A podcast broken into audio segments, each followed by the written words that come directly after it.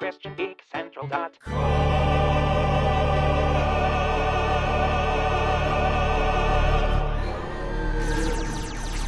Episode 506. Warning, access restricted. Please submit to DNA verification. Processing. Verification complete. Access granted. Welcome.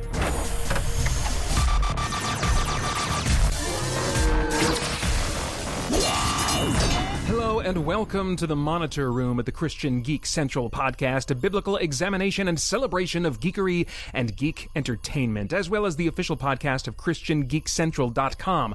I'm Paeter Frandsen from Spirit Blade Productions, producing entertainment and resources to hopefully equip, encourage, and inspire Christian geeks like you and me to live increasingly for Christ, experiencing the life giving freedom and purpose that He's made us for. For more info about Spirit Blade Productions, you can check out spiritblade.com. But on the show today, I'm going to share some of my favorite PlayStation 4 open world games, plus uh, some thoughts about how fantasy is actually kind of real in some ways.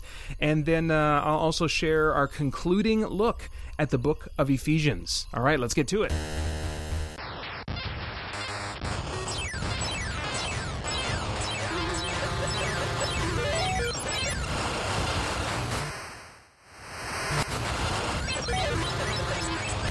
Part 12 of my bookshelf tour. It's been a little while. I actually had other plans for content this week uh, on the YouTube channel. I was going to review. Uh, oh man, one or I can't remember what movie. There was some movie coming out, and then it ended up getting the date changed. And it's like, what I'm going to do? Okay, I'll review Samson. I missed that when it was in theaters. You know, I like to see if every once in a while a good Christian movie can be made. My wife and I watched like the first 10 minutes and like before the credits were even done i was like i can't do it. I'm out.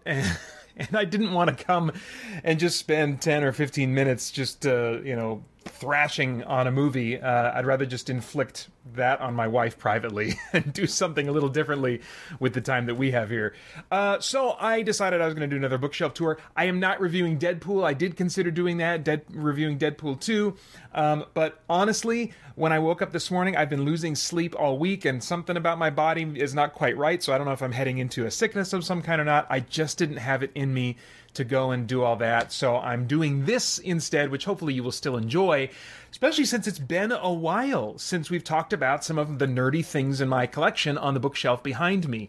Uh, now, let's see here. We left off getting into my PS4 games. As usual, I'm going to give myself 10 minutes on the clock and see how much of my bookshelf content I can talk about this time in 10 minutes, starting now. All right, Dragon Age Inquisition. Now, I loved Dragon Age Origins. That, for the longest time, was one of, if not my absolute favorite video game RPG of all time. I really had issues with Dragon Age 2 going so streamlined in its combat and systems so as to become basically an action game experience in most respects. There was very little inventory management, and uh, and the combat was just hitting the same button over and over again. Dragon Age Inquisition felt like a step back in the right direction towards Dragon Age Origins. It uh, uh, was once again, like the second one was as well, beautiful, dark, and, and a serious fantasy world. Um, totally my thing. But the, the magic tree, the skill tree for being a magic user in this game, wasn't near as varied as I wanted. Um, the loot slash crafting system never felt intuitive, managing that and crafting. The, it made something about going through the menus on that. It just felt really clunky to me. And the voice of my protagonist in Dragon Age Inquisition felt so flat and middle of the road, almost like they're they since they didn't know what kind of character I was going to play, they were like, you know what, uh, dude, just when you record these lines, just try to be as non-committal as you can to any particular emotion so that the lines will work with any kind of character. I don't know if that was the recording philosophy or not. That's the only thing way I can make sense of what this performance felt like to me. Um, and so it, it just felt so middle of the road and uncommitted to any kind of interesting emotions that I just lost interest. Um, I saw it through to the end and enjoyed the exploration and uh, the combat, at least in spurts, but not uh, you know not always. Um, I-, I didn't play any of the DLC.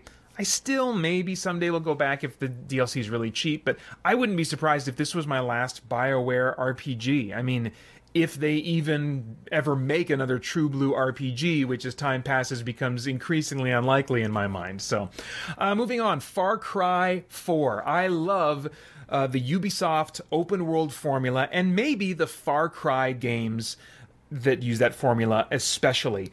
Now, th- this one, I really enjoyed Far Cry 3 on the Xbox 360 the story, the main character in this one, it wasn't Die Hard in the same sense as three, where it was just like this uh, kind of like almost preppy type guy on a vacation with his buddies, and all everything hits the fan and uh, uh, and and he just has to learn to survive and gain all these survival skills and stuff and he's behind enemy lines and stuff. So this wasn't as much like that. I felt like my character was more capable from the get-go and so that i missed a little bit. But really i don't play these games for the story. I play them for the freedom of the open world and to explore it and do kinds of crazy stuff in it and all the different weapons and and the vehicles and stuff and and I love taking down outposts. That's just my favorite thing to do. If this game was nothing but taking down outposts, I would be content to not have any story at all. I just love going in and whittling down the numbers through stealth as long as I can or through sniping, you know, and then I go in guns blazing, you know, to finish off the uh, the outpost. That is just like a formula that never never gets old for me.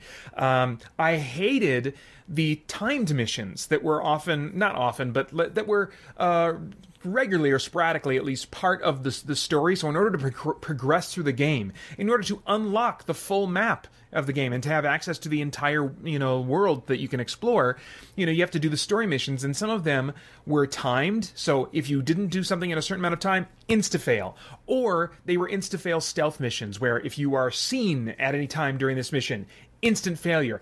And I hate that. I hate that kind of game design um, because I hate, I have no patience for going back and repeating material that I've already played. And since I'm a crappy player, that means that's going to happen to me pretty frequently in games that are designed like that. And so I just usually avoid those kinds of games altogether. Thankfully, what I've seen in Ghost Recon Wildlands and now as I'm playing through Far Cry, uh, did I say Far Cry? Yeah, Far Cry 5, yeah. And now as I'm playing through Far Cry 5, I'm seeing that they're leaning on those things a lot, lot less.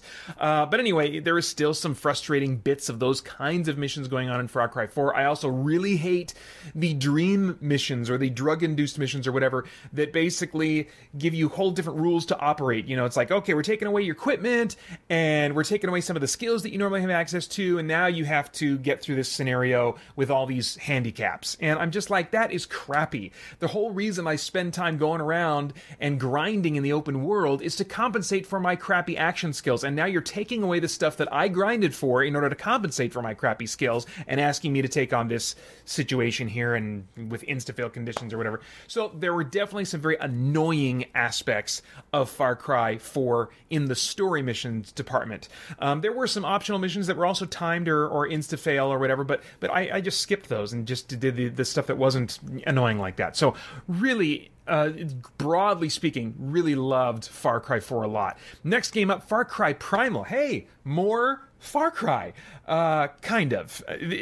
I love the nature vibe. I really hate nature. Nature hates me too, I think, and uh, we just don't get along.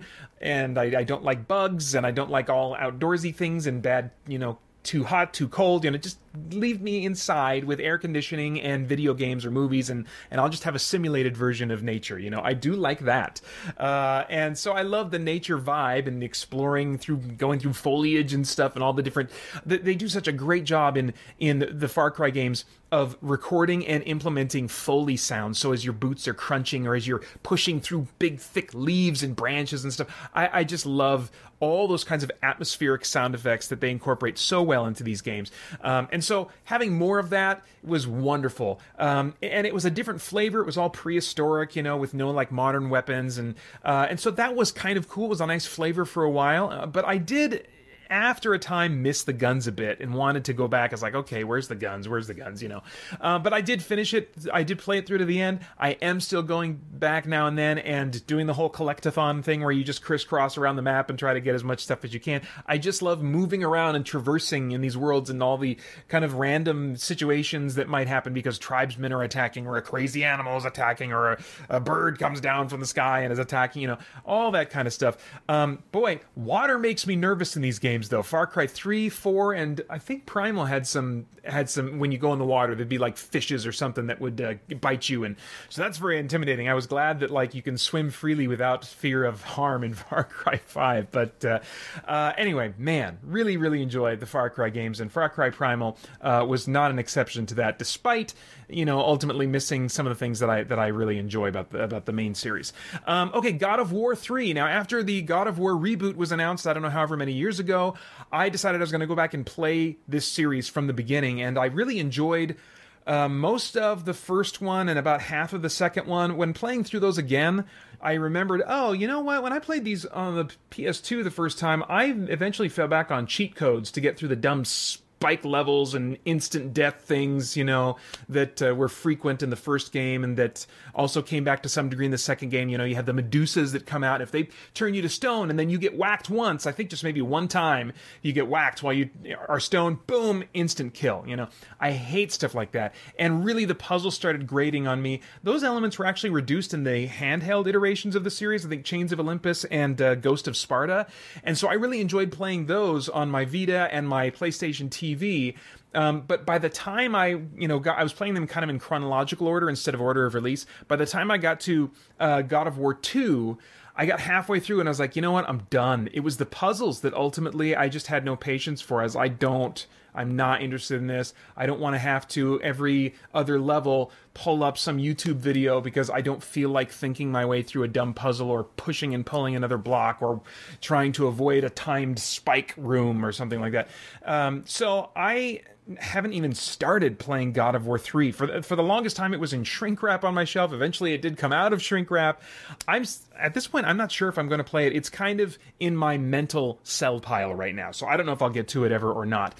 Um, one game I did get though, get to though and really enjoyed was Horizon Zero Dawn, which is next on the shelf. Really, really enjoyed the gameplay here. Uh, it was it was clearly borrowing some things from Assassin's Creed. It was kind of like an Assassin's Creed RPG before Assassin's Creed Origins came out, um, and it had a touch of Monster Hunter, which I didn't know because I wasn't familiar with the Monster Hunter series. But they were taking inspiration from those games and just had a very light uh, implementation of those that kind of gameplay in this, where you have to look at where each enemy. Uh, there, there's very few enemies that are like fodder, and most of them really you have to think about how you're going to approach them on a case by case basis. Do some prep, get the right equipment and weapons out, and the right kind of elemental, you know, offensive uh, buffs and stuff. And so I, I really I wasn't sure if I was going to like that kind of gameplay. I definitely played it on easy as I do in almost every game that I play um, because I just suck at hand-eye coordination. But I, I, found that I did really enjoy the game, and um, I, the, it had a great blend of sci-fi and fantasy, so that the setting was unusual, and that was great.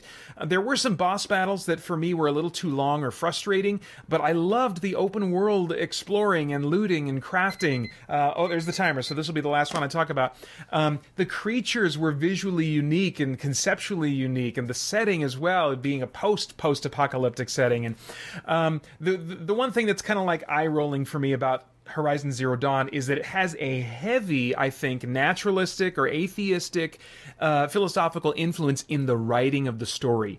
Um, very kind of anti religious and um, the the the writing also has like maybe some liberal social causes kind of thrown in and you know that stuff it doesn't like make me like I can't play this or whatever you know um, but I think what exacerbated the situation was that uh, Aloy, the main character, she has a big chip on her shoulder because she was mistreated growing up by uh, some religious people in her world, you know, and it left her with this just big, bitter chip on her shoulder and kind of like some arrogance. She just came across as this prideful, arrogant, and really unfortunate voice representing those viewpoints. It's not that I support those viewpoints, but I'd still like the representation of them to not be clouded by this character that I find kind of abrasive. You know, um, I really would like a new hero in the sequel to Horizon Zero Dawn that they are undoubtedly working on, or an anti-hero. I mean, I would love to play Silence uh, in the the guy that's kind of like giving her some counsel and stuff, but is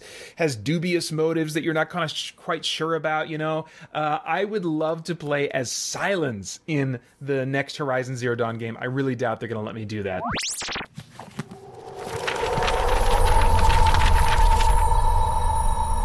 Our friends at speculativefaith.com are lending us another article to share, this one titled Fantasy is the Most Eternally Realistic Kind of Story, written by Raquel Burns, published on May 8th, 2018. She writes, Is fantasy merely escapism, or is something more profound woven into those tales?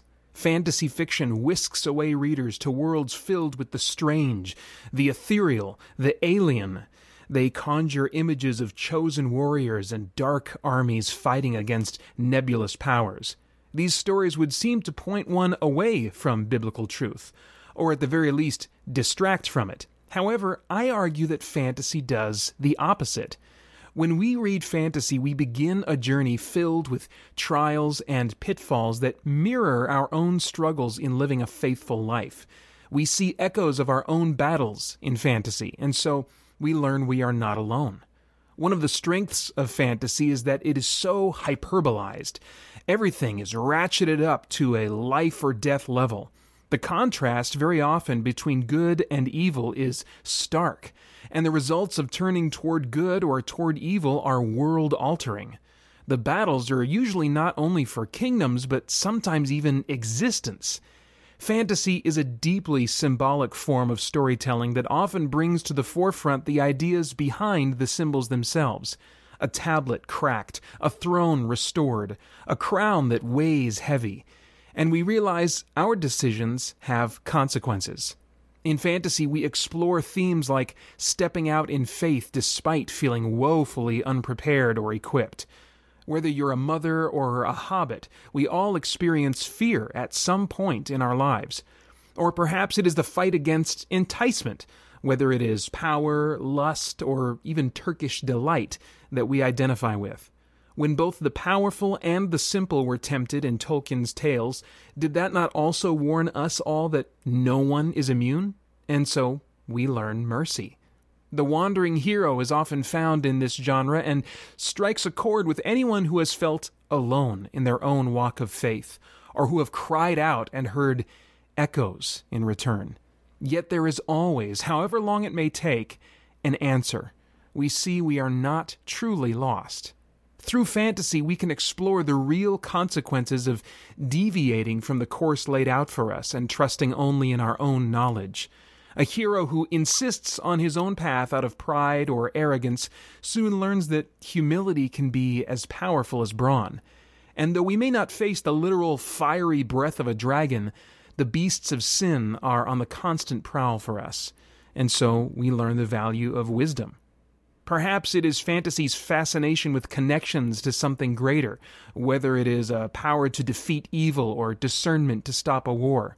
Maybe it's the strength to be just which draws us to those stories. It is through fantasy that we can struggle with profound questions about our own human condition. And it is where we can explore ideas of honor in the face of tyranny, courage despite almost guaranteed failure, giving oneself over to something larger than yourself, and fulfilling a calling that will define your life. Redemption is one of the staple themes in fantasy, where heroes are often battle worn and world weary, where the baser aspects of human existence have left scars. We have stories where heroes are lost in who they are, paralyzed with anger, or crumbling under the mantle of expectations. And yet, fantasy is a genre of hope, a chance to right wrongs. That is truly a Christian sentiment. We see it time and again in the Bible Jesus forgiving a denier, God blessing a couple with a child, or the restoration of a people. Fantasy can point us to grace. Symbolic and prophetic, these are the tales that teach us about strength and sacrifice.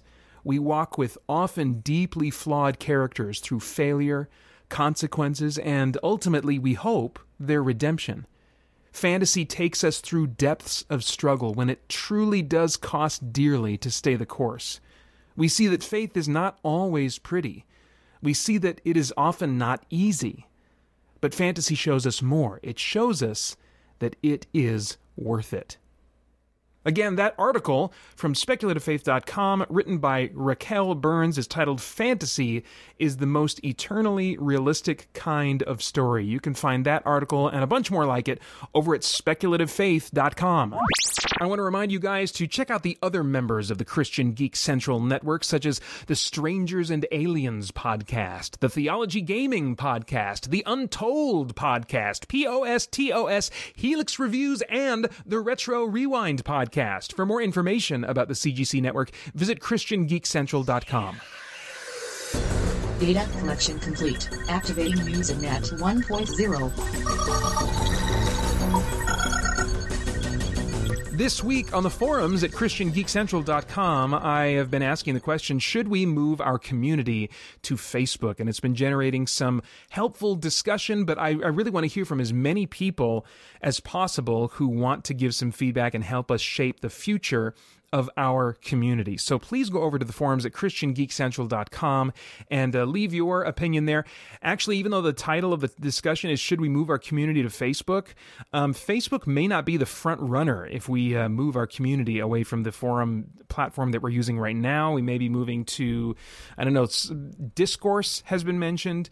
Uh, Discord has been mentioned, and maybe one other I can't remember. But uh, anyway, if you have any thoughts about that, uh, then I would love to hear them. Again, over at ChristianGeekCentral.com on our forums. Uh, at YouTube.com slash Christian Geek Central, this week I posted um, the, uh, the, what do you call it? Oh no, what is this? This is wrong. There it is. Okay, I put my notes in the wrong place. I updated in the wrong spot. Uh, on Monday, I put up the last In Search of Truth video, which at some point I think maybe when I revive the series, I need to create a new opening. Um, I had a I had a reason for it. I won't go into it now, but uh, I had a reason for giving that Bible study segment a different title on the YouTube channel than it has on the podcast, and I think I'm going to unify the two under the same title uh, now that I've made uh, the decision to uh, to continue with that on uh, on YouTube long term. So uh, anyway, but yeah, the uh, fighting our true enemies part three, which is part of our look at Ephesians and just kind of entering into the spiritual battles that we that we face on a regular basis. Um, that so that's up. Also, the speculative faith article about how fantasy is actually actually real. You can get the video version uh, again at youtube.com slash Christian Geek Central. And then I've put part two of the live stream that was themed around games I'm in love with. And I've started adding like timestamps to that so that even though the files are kind of big and long, you can skip around to the topics you're interested in. The two that stood out that I decided to make part of the title this time around were M rated games and quote unquote bad words, bad language. So we had some uh, interesting exchange on that um, during that part of the live stream. And then lastly, uh, my PlayStation 4 open world uh, games that I have really enjoyed in the past as part of my bookshelf tour. The video version of that also up now at youtube.com slash Christian Geek Central.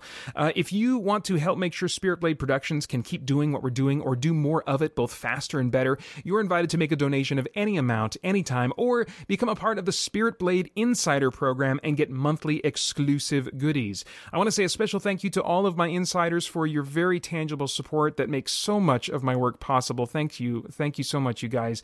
Um, that the for for those who are curious, being a Spirit Blade insider also directly supports Christian Geek Central and all of its endeavors. Christian Geek Central is just an outgrowth of Spirit Blade Productions. All the resources come from the same pot. So, uh, becoming a Spirit Blade insider or donating to uh, Spirit Blade Productions, that's a donation. That's support directly to Christian Geek Central. For more information about becoming a Spirit Blade insider, you can visit our About page at spiritblade.com. And while you're there, you're also invited to support us by purchasing a download of one of our original sci sci-fi fantasy audio dramas for a friend or family member with one of our available gift codes. Again, for information, visit spiritblade.com. The truth will set you free. Truth is that which corresponds to fact or reality. To assert that truth is not absolute is a self-defeating proposition. Now, lots of things are possible, but our beliefs should reflect the best explanation of the available evidence. I'm no expert, but the time in search of truth. The truth will set you free. Right now, I'm going to attempt to examine the Bible and dissect some of the churchy language that we can sometimes take for granted, digging into history and languages as I'm able to try and get at the heart of the text. So hopefully, we can see and apply some of what God has for us in these words today. Now, I'm not formally trained in Scripture, I'm just a guy using resources and a questioning mind to try and get at the truth. And that's something that we can all do, something hopefully you've been doing uh, with us for a while as we've been going through the book of Ephesians. We're actually going to wrap up the entire book of Ephesians right now. We're looking at Ephesians chapter 6, verses 18b through uh, 24. And in the ESV, that reads, To that end, keep alert with all perseverance, making supplication for all the saints, and also for me, that words may be given to me in opening my mouth boldly to proclaim the mystery of the gospel, for which I am an ambassador in chains, that I may declare it boldly, as I ought to speak so that you also may know how I am doing, how I am and what I am doing. Tychicus, the beloved brother and faithful minister in the Lord, will tell you everything. I have sent him to you for this very purpose, that you may know how we are, and that he may encourage your hearts. Peace be to the brothers, and love with faith, from God the Father and the Lord Jesus Christ. Grace be with all who love our Lord Jesus Christ with love incorruptible. All right, so looking at verse 18b, first off, uh, it says, To that end, keep alert with all perseverance, making supplication for all the saints. Uh, in the first part of verse 18, believers are told to be praying at all times in the Spirit with all prayer and supplication. With that end in mind, we are to be alert and persevere in a sort of constant state of prayer, a constant ongoing conversation with God uh, throughout the moments of our day. If, like me, you, you, think you'll quickly run out of things to pray for, then we can start by, uh, as he says here, making supplication for all the saints. The Greek word for saints here simply means holy ones or set apart ones. It doesn't just refer to some super special Christians that have been added to a list somewhere. It refers to all genuine believers in Christ. So the next time we don't know what in the world to pray about, we can start with a mental list of every Christian we know and be thinking about what's going on in their lives, where they could uh, especially use God's uh, intervening help. Uh, looking at verses 19 through 20, uh, it says, And also for me, that words may be given to me in opening my mouth boldly to proclaim the mystery of the gospel, for which I am an ambassador in chains, that I may declare it boldly as I ought to speak. Paul specifically asks for prayer for himself and his ability to speak truth well on behalf of the gospel message. It's a little surprising to realize that the apostle responsible for some of the most rich and complex teaching in all the Bible was concerned about what he would say while sharing the gospel. Uh, then again, his context for sharing that message was one of imprisonment and chains. Perhaps from this, we can take uh, this as a, a reminder to be praying for those who are suffering or being persecuted for their faith in Christ. Now, in free modern countries like America, we may know some Christians who have suffered social discrimination or something worse in more rare cases, but a few simple searches online will show us the much more intense and horrific suffering that believers are experiencing in places that we know very little about or think very little about. It's a worthwhile exercise for us the next time we blank on what to pray about. Um, the uh, the time of Christians being persecuted and physically suffering in terrible ways for their faith is not some distant thing from a barbaric age. It's happening. It's happening right now.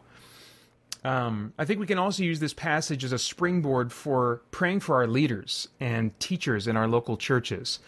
Uh, while it may sometimes seem like they are not suffering, like they kind of are, happy all the time and have it all together, um, it can often be the case that we don't see their suffering because of the responsibility they may feel to not be a burden on anyone. Uh, or they may choose to only share their pain with a trusted few. But I can almost guarantee you that any pastor who is teaching regularly from the Word of God is also regularly finding themselves in strenuous, emotionally taxing uh, circumstances. That's as I have gotten to know uh, a number of the pastors on the the staff of our church alone, and then also talking to other pastors, um, both uh, online and from other local churches. You know, um, they're they're going through some really difficult things. Um, at almost any time, uh, you can be guaranteed that they're going through some strenuous, emotionally taxing stuff on an ongoing basis. Um, since God's word can itself provoke backlash, a Bible teacher or preacher can be tempted to neglect certain applications of Scripture in their teaching, or even neglect certain passages of Scripture altogether. Uh, our pastors and teachers need us to pray for their empowered boldness, as Paul was wanting to speak with boldness as he ought to here. Uh, so, our pastors and teachers need us to be praying for their empowered boldness in presenting truth without any compromising timidity. Uh, that's something I'd appreciate your prayers for uh, too. I've discovered that when you open your mouth to share what you see Scripture saying, it shines a target on your forehead. Uh, even if you take pains to um, to deliver it in a way that is persuasive and uh, appealing. Um, sometimes the truth is just the truth, you know, no matter how gently you try to put, it out there, when it's put out there with clarity and without compromising, it very often uh, is going to cause a reaction that puts a, a target on your forehead. A target I've discovered often put there by fellow Christians, unfortunately. Uh, I think I'm building some tolerance to it, but I'm still very weak um, and just in constant need of, of God's grace. So I want to thank any of you who have ever found yourselves praying for me uh, and for the, the teaching side of my, my work and ministry. Um, looking at verses 21 and 22 now. It says in the ESV, so that you also may know how I am and what I am doing, Tychicus, the beloved brother and faithful minister in the Lord, will tell you everything. I have sent him to you for this very purpose, that you may know how we are, and that he may encourage your hearts. As Paul prepares to wrap up his letter, he explains why he sent Tychicus to take the letter to its recipients. Tychicus is also mentioned in Colossians 4 7 through 9, Titus 3:12, and 2 Timothy 4:12. He was Paul's personal representative to a number of churches. His involvement here is a reminder, I think, of how even the great apostle Paul was dependent on others for his ministry. He both partnered with Tychicus in ministry and we see loved him on a personal level. Isolation is not a mark of spiritual maturity. Instead, as our faith and wisdom grow, and we are being used more and more by God, the norm will be that our relationships, partnerships, and codependency with other Christians will grow deeper. Now, verses 23 and 24, uh, again, they read, Peace be to the brothers, and love with faith from God the Father and the Lord Jesus Christ. Grace be with all who love our Lord Jesus Christ with love incorruptible. Uh, Paul's closing benediction. Sometimes I don't know about you, but sometimes it's easy to kind of, check out in the uh, opening and closing of, uh, of, of some of Paul's letters. But this isn't just formulaic religious babble going on here. It, it has a different format when compared to other closing benedictions in his letters, and seems to be customized in light of what he has been writing about. After teaching so much about the intent for unity among diverse kinds of believers, Paul's prayer is for peace among them, as well as love that is partnered with faith. All three are strongly related. Peace between believers comes about because of their love for each other. Their love for each other grows out of their faith in the reality of God's love and salvation for each believer. And all three of these vital parts of church community originate with God. Now, there's some debate over the last verse. You know, is, is the blessing just for those believers who specifically love Jesus with a pure, incorruptible love?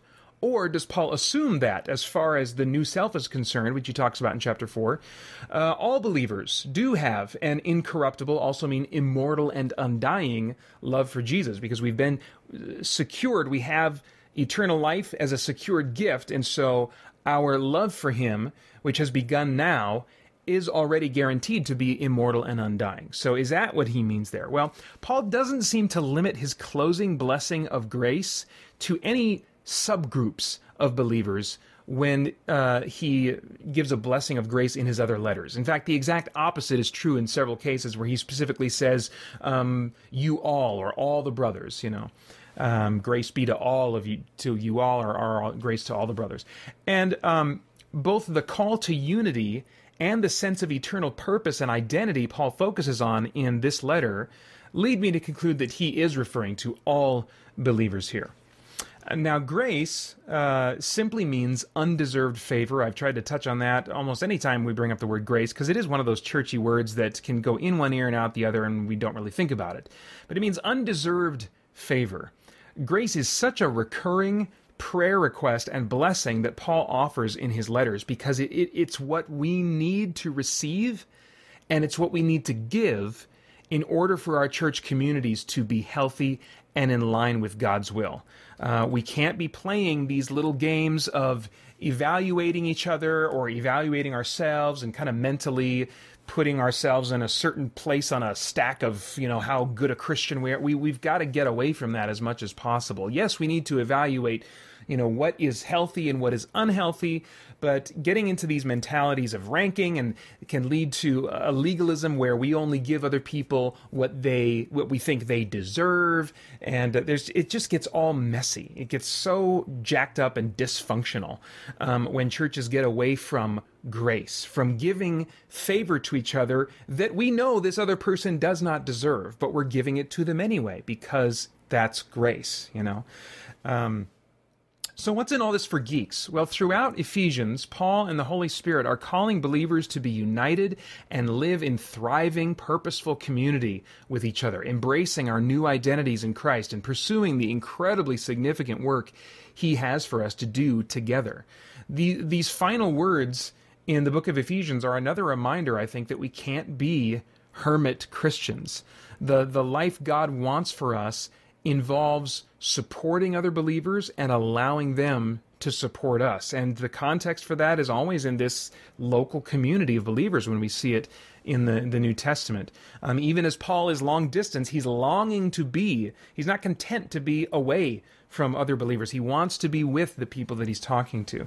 Um, and so that's what we ought to be seeking to have is a, is a local community um, of believers that we are connected to, where we're supporting other believers and allowing them to support us and looking for every opportunity to be in agreement and unity. You know, we should talk about our differences and we should hold to our convictions, but our strongest passion, what we are most known for, should be expressed not in our doctrinal differences or you know whatever minutia of the, the Bible we have strong opinions on, um, we can take strong stances on those, but even stronger than than those should we we should be known for uh, how we love and support each other. That should be the most glaringly obvious thing about us is our love for each other. So in other words, this isn't a this isn't a call, I don't think, from from me and as I see it in scripture to like, you know, don't take these certain things in scripture that these doctrinal issues and stuff, these these doctrinal convictions you have, don't take those so seriously. No, take those seriously. Take those seriously. Yeah. But uh, we need to grow a ton, a ton in the area of love and compassion and and extending grace to each other and supporting each other in both prayer and through repeated actions in each other's lives. Um, all right. So there you have it. We finished the book of Ephesians. Uh, I wanted to dive into that however long ago. I want to say like a year and a half ago, maybe is when we started, maybe a little longer. I can't remember. But I thought it would be a good way to kind of just prevent, present, excuse me, some some vision for a community of believers, uh, and and take from it some principles that I would love to be true about our online community. But uh, even more than that, uh, I hope that first and foremost we're seeing the application to our local church communities and looking for ways to to better get connected to the vision that God has for the local church. Um, so there you have it. We have reached the end of Ephesians. I, I plan to continue this series on both the Christian Geek Central uh, podcast and our YouTube channel, where it's been an experiment since I started, you know, doing this also in video format on the YouTube channel. Um, I'm, I'm, of course going to continue it on the podcast as I have been doing uh, for, for, over 10 years, uh, and I'm going to continue it on the YouTube channel as well. But I am going to take a little break from it for a few weeks to prepare for what's coming. We're going to do a study through the book of Proverbs, but not all at once. Um, that that might be asking a bit much to to ask us to go through the whole book of Proverbs all at once. We're going to start by going through about five chapters, and then we'll do a study in the book of James. And then we'll go back to Proverbs for a few more chapters, and then we'll just kind of see what happens after that. If we'll follow a similar pattern, you know, and uh, going in and out of Proverbs as we go to other books of the New Testament, I'm not sure yet, but uh, that's that's the plan so far. But I do plan on uh, eventually, in some format, taking us all the way through the entire book of Proverbs. Um, one thing I, I admire about so many geeks is their intelligence. Geeks tend to be good readers or tactical thinkers. A high intellect is very common among geeks.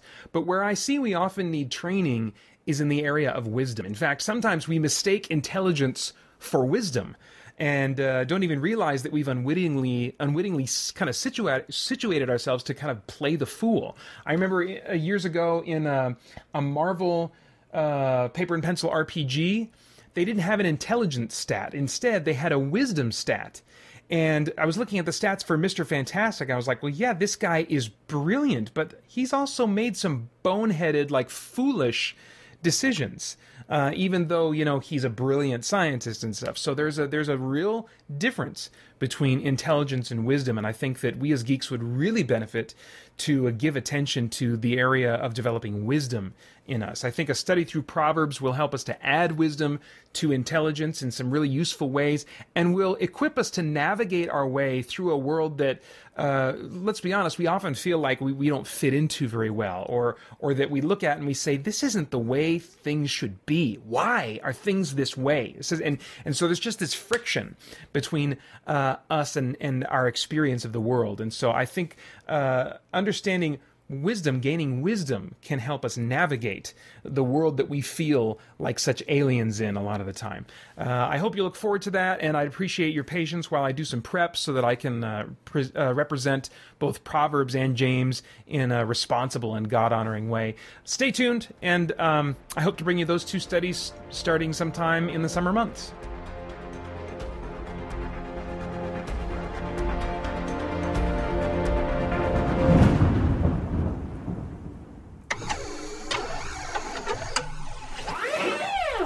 Feedback, feedback. Give me your thoughts on this podcast, Christian Geek Central, or where we should be moving that forum based community, or the YouTube channel, or anything else we're doing. Honestly, tell me what should we keep, what should we change, or what's on your mind you'd like a potentially uninformed opinion on. We want to make this show and all of Christian Geek Central as fun and useful as we can, but we have to hear from you to do that. You can send me an email or record an audio file on your phone, send it to, to me via email, that'd be fine too. Uh, send it to PAE T E R at spiritblade.com.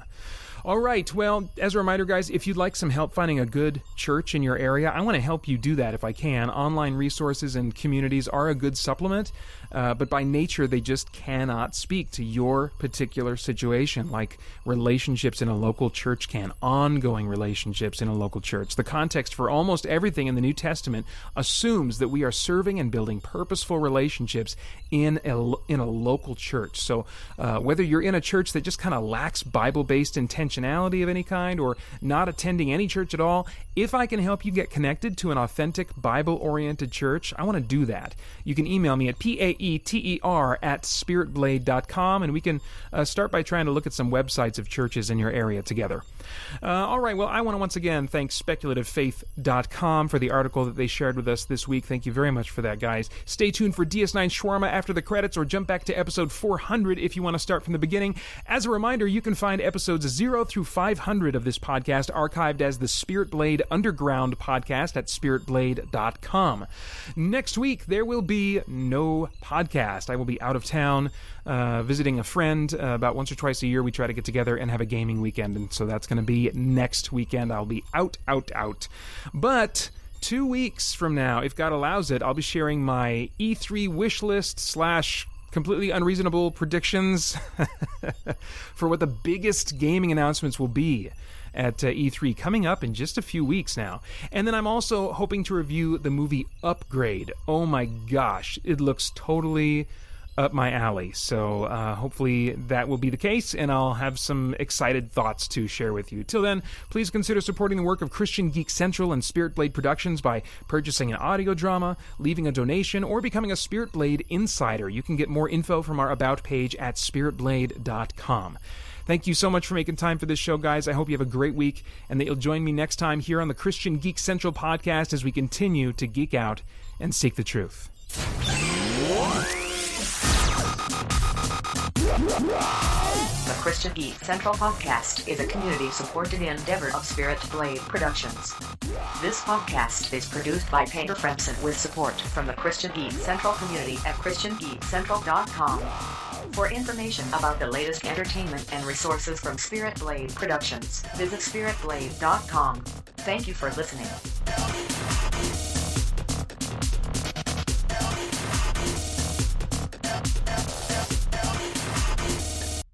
Coming through the wormhole. The Dominion has endured for 2,000 years and will continue to endure long after the Federation has crumbled into dust. Five years ago, no one had ever heard of Bajor or Deep Space Nine, and now all our hopes rest here. Babies, babies, and more babies. We watched The Begotten, which was all about babies. This is half a good episode and half a terrible episode. So it comes out to about average, but it really depends on what part you're watching. Um, Odo is sold at the very beginning. Someone found a sick, dying baby changeling. And so he starts to take care of it.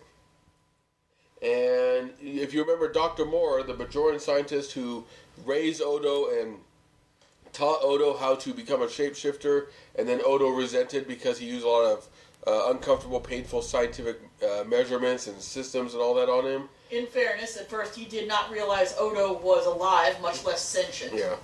But, you know, so basically, it comes down to the gist of it is Odo has a strained relationship with his own father, and now he has a kid.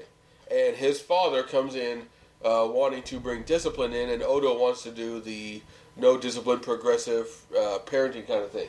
He wants to be he wants to be his kid's friend and not his kid's And instructor and and I'm surprised at how well this episode does at instead of just saying like, "Oh, well, discipline is a bad thing," he even uses the phrase "spare the rod, spoil the child," and he's right in the episode to do it. Instead of acting like anyone who would use any kind of physical discipline on a child is a monster, they say, "No, you need physical discipline, or else you won't grow." Which But- is surprising for such a left-leaning show as Trek. Although they do a good job pointing out that you also do need the love and affection, which Odo didn't get much love and affection because he was a he was a scientific sample being taught. Yeah, it's a, it's a very even-handed treatment of the two perspectives. Yeah, and it's uh, ob- Renee Auberjonois Odo is obviously a great actor, and you've probably heard me talk about before about James Sloyan.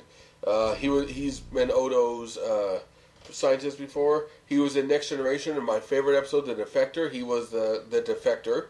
Uh, he's been a couple other parts in uh, a couple other Star Trek episodes, and even in the bad episodes he's in, he elevates it. I love Yeah, this and actor. just seeing these two actors play off each other is great. They And- are yeah. both amazing. and they they're nailing their roles, and it, it's effective and it's emotional, and you know it, it really does. It's it's what Paeter talked about. It's two interesting characters just talking. Well, and they have a very interesting chemistry between the two of them. You're, you're right; it's a very parent-child relationship. Yeah. relationship. And I know Paeter's talked about before how he finds it interesting the relationship of an adult child to a parent. Yeah, so this would be a good one for you, Pater. episode for that. Yeah. Um, unfortunately, there's another subplot, Oh, and it's an important and it's an important subplot because if you remember, Kira has been carrying the child of Keiko and Miles O'Brien that was beamed into her because of an accident a long time ago, and this is mostly to cover the fact that the actress was pregnant and had to have a baby, and so now the character has to have the baby. That is okay in and of itself, but What's there's dumb two, is the way she has the baby. there's two stupid things in this. First is we do the stupid aliens are weird thing, and so it was dumb enough when Bajorans, instead of getting morning sickness, sneeze in this cartoonish way. Because morning sickness is not just the thing that happens, it's because there's a lot of waste in your system that your body has to get rid of through a means it doesn't normally get rid of waste. Uh, so sneezing that out is stupid because I don't think the baby's waste is going out through your lungs. Um, and if it was, you'd be sneezing all sorts of disgusting, phlegmy crap. But this is even stupider. To give birth, a Bajoran woman needs to relax. And so everyone's sitting there with rattle, rattles and gongs and trying to keep a perfect she just, rhythm. She just has to. She has to achieve a state of complete zen and chill, and apparently it will just slide right on out of her. Now I'm going to pause for all of you ladies listening to give a big derisive laugh. Especially the at ones who have actually given birth. And you don't have to have given birth to know how stupid that is. He knows how stupid that is. Well, yeah, because I understand some basic biology. It's like you're passing something the size of a watermelon through a hole the size of a lemon. there is stress there. Um, so just it it's a stupid concept to begin with, but even worse is it's extremely sexist because it does the standard really stupid cliche that TV often does that men when it comes to birthing freak out and don't know how to act Men are useless and stupid. Because we have five characters involved in this. We have Kira, Kira's boyfriend Shakaar, if you remember him, who in the last episode was a dignified and very reliable and respectable person. Now he's just a tool. He's the first minister of a freaking planet, and he's behaving like a frat boy. Um, you have Miles and Keiko, and you have the midwife. Well, all the women, of course, they know exactly what they're doing, but Miles, boy, he's just a stupid man who can't keep the right rhythm. And I would say, why not put on a freaking MP3 if rhythm is that important? Then why have everyone sit there and bang their gongs? Yeah. Some people can't bang their gong in the right rhythm. Just and and stop blaming him like he's some sort of an idiot because he can't play rhythm. He's an engineer. Rhythm's not his job. Fixing things is his job. But it gets even stupider because Shakaar comes along. He's already thrown things off because he's late, and he just keeps acting like a, a jealous fool. Whenever he sees O'Brien is like trying to help Kira, he goes, "Oh, I'll help that," and makes it worse. And then gets mad at O'Brien, and O'Brien's like, shoves him out of the way when he wants to see his own child born. he wants to see his own child because his first child was born on TNG, and there was an emergency going on, so he wasn't there for that. yeah, he was trapped in a separate area of the ship from his wife. And so the second one, he says, "I want to see my child born." What a jerk, huh? Well, he wants to see it, and Shakaar is saying, "No, you don't get to see this." As if he he's been living with Kira, he's seen all there is to see, and anyone who has seen a birth knows that this is not exactly sexy time either. Yeah. So, the idea that you know is does anyone other than Keiko have a right to say O'Brien doesn't have a right to see this? I don't see how that is, and she doesn't seem to mind. Heck, don't forget the two of them almost went off on a romantic weekend together until they held themselves back. So, and it was just it's really it's full of the oh you stupid men. You need women to come and save you from everything, and it's just really insulting. Yeah, it's, it's very sitcom-y, and you just Yeah, it's just slap it. stupid. And it keeps interrupting this very touching and good story about Odo and his dad and the baby and all this stuff going on. It's it's like you're watching a very intense emotional movie, and then someone comes in, sits on the remote, And puts on Family Matters. Yeah, it, it's oh, it's so jarring. And so the the the Kira subplot you're just going to have to laugh at because I promise you won't laugh with it. I mean, the only good comedy in this episode was there was a poop joke early on that was funny. And guess what? That was an Odo story. I, I leave it to you to figure out where the poop joke was in Odo's story. But uh, but the Odo Mora story, that is worth the ticket. And I don't want to say what happens, but at the end, we have another major turning point, which will come up. Well, I'm sure we'll bring this up later. But for now, all you need to know is there's a major change that'll happen at the end of this episode. So we do. You need you need to watch this episode for our overarching plot, and we do recommend at least the Odo plot. The Kira plot you can tolerate and mock, Yeah. as is your preference. And luckily, I mean, there's nothing important that happens in the case of the birth. Just she had a baby. yeah, well, just she could have had the baby off camera for all that yeah. Kid has been ejected. But that's about it for this episode. Next time, we will come back and we'll see more of Michael Eddington. Remember him? The one who betrayed everyone and joined the Maquis? We're going to get some continuity there because this is good Star Trek where continuity matters. We'll see you then.